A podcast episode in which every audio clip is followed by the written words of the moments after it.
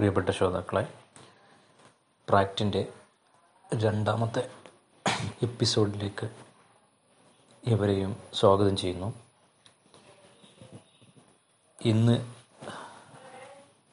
നമ്മോട് സംസാരിക്കുന്നത് agro biogenics ടെക്നോളജിയുടെ ചീഫ് മെൻറ്ററും ചെയർമാനുമായിട്ടുള്ള PV ഹരിഹരൻ സാറാണ്. അഗ്രോ ബയോജനിസ് ടെക്നോളജി സാങ്കേതികവിദ്യയുടെ നേട്ടം എന്ന വിഷയത്തെ ആസ്പദമാക്കി അദ്ദേഹം നമ്മോട് സംസാരിക്കുന്നു. അഗ്രോ ബയോജനിക്സ് ടെക്നോളജിയുടെ അടിസ്ഥാനമെന്തെന്നാൽ, ഇപ്പോൾ ഒരു അഗ്രികൾച്ചറൽ സിസ്റ്റം നമ്മൾ ചെയ്യുകയാണെങ്കിൽ അതിൻ്റെ വാല്യൂ ആ അഗ്രോ പ്രോഡക്ട്സാണ്. ഫോർ എക്സാമ്പിൾ, വാഴ തന്നെ എടുക്കാം. വാഴക്കൃഷി ഒരു ഹെക്ടയറിൽ 2000 തൊട്ട് 2200 വരെ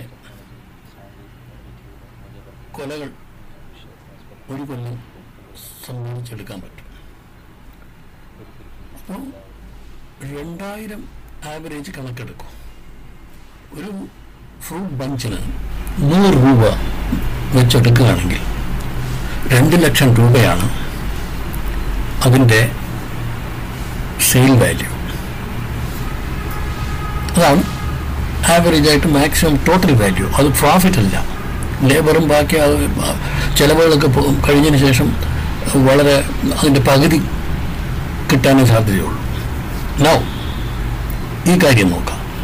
ഈ 2000 വാഴകൾ വാഴക്കുല സെയിൽ ചെയ്ത് കഴിഞ്ഞാൽ ആ ബാലൻസ് ബയോ വേസ്റ്റ് അത് ആവറേജ് 35-40 കിലോ ഒരു വാഴയ്ക്ക് വരും. അപ്പം 40 കിലോ അതിൻ്റെ മുകളിലും വരാം. 40 കിലോ കണക്കെടുക്കുകയാണെങ്കിൽ 80 ടണ്ണാണ് ഒരു ഹെക്ടയറിൽ കിട്ടുന്നത്. ഈ 2,00,000 രൂപ കിട്ടുന്ന വാഴക്കൊലയ്ക്ക് വാല്യൂ ഉള്ള ആ സെയിം ലെവലിൽ അപ്പോൾ 80 ടണ്ണിൽ നമ്മൾ ബയോഗ്യാസ് ചെയ്തില്ല എന്ന് ധരിച്ചു. ആ സ്ക്വീസ് ചെയ്ത സാധനം കരിമ്പ് ജ്യൂസ് പോലെ വരുന്ന അത് നമ്മൾ തിരിച്ച് പറമ്പിൽ തന്നെ ഇടും.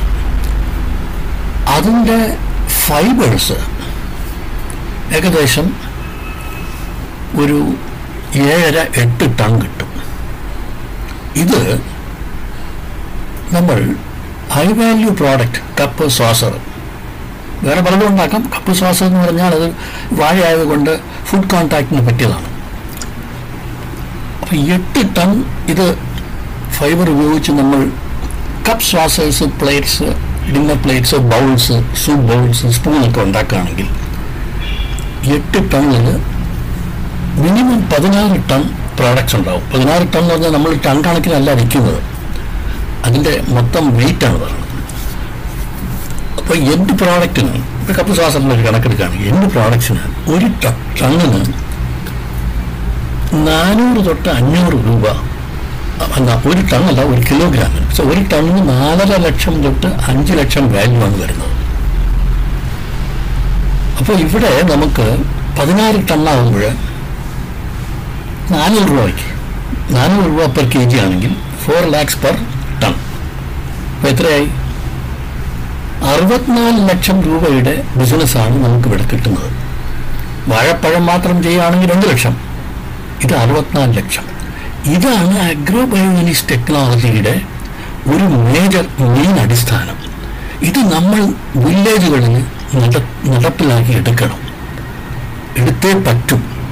അതാണ് നമ്മൾ എങ്ങനെ ചെയ്യും എന്നുള്ളത് ഡിസ്കസ് ചെയ്ത് നമ്മളെല്ലാവരും കൂടി ഒരു യൂണിറ്റ് നടത്താൻ യന്ത്രമാണ് ഒരു ചാലഞ്ച്.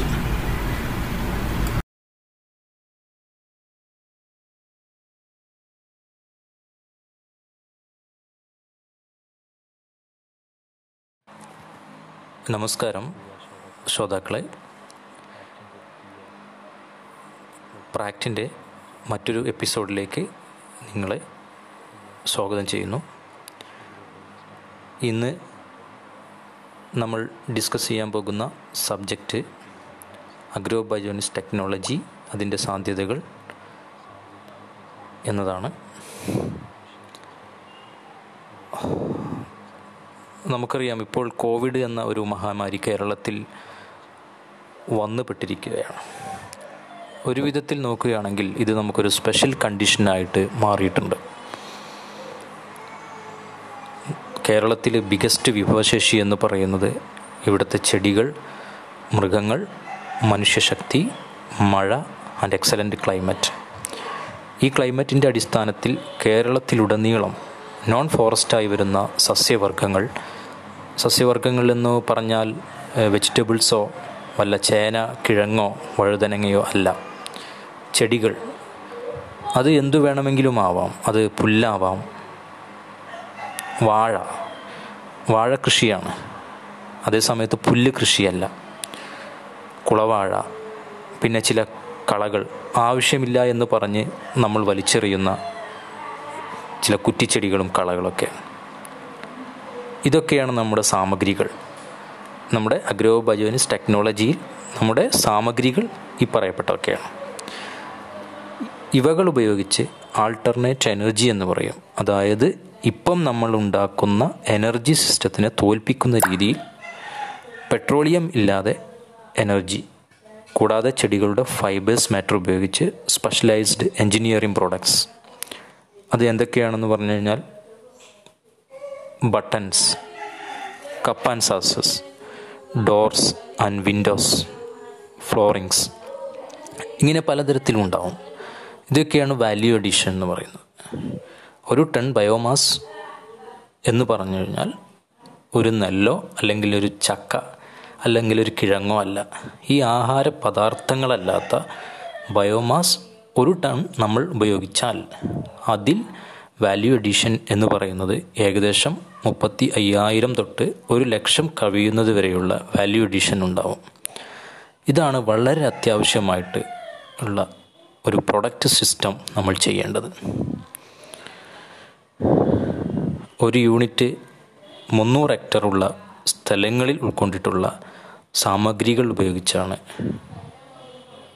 അവിടുത്തെ ഫാക്ടറികളും അതുപോലെ വാല്യൂ അഡീഷൻ നടത്തുന്നത്.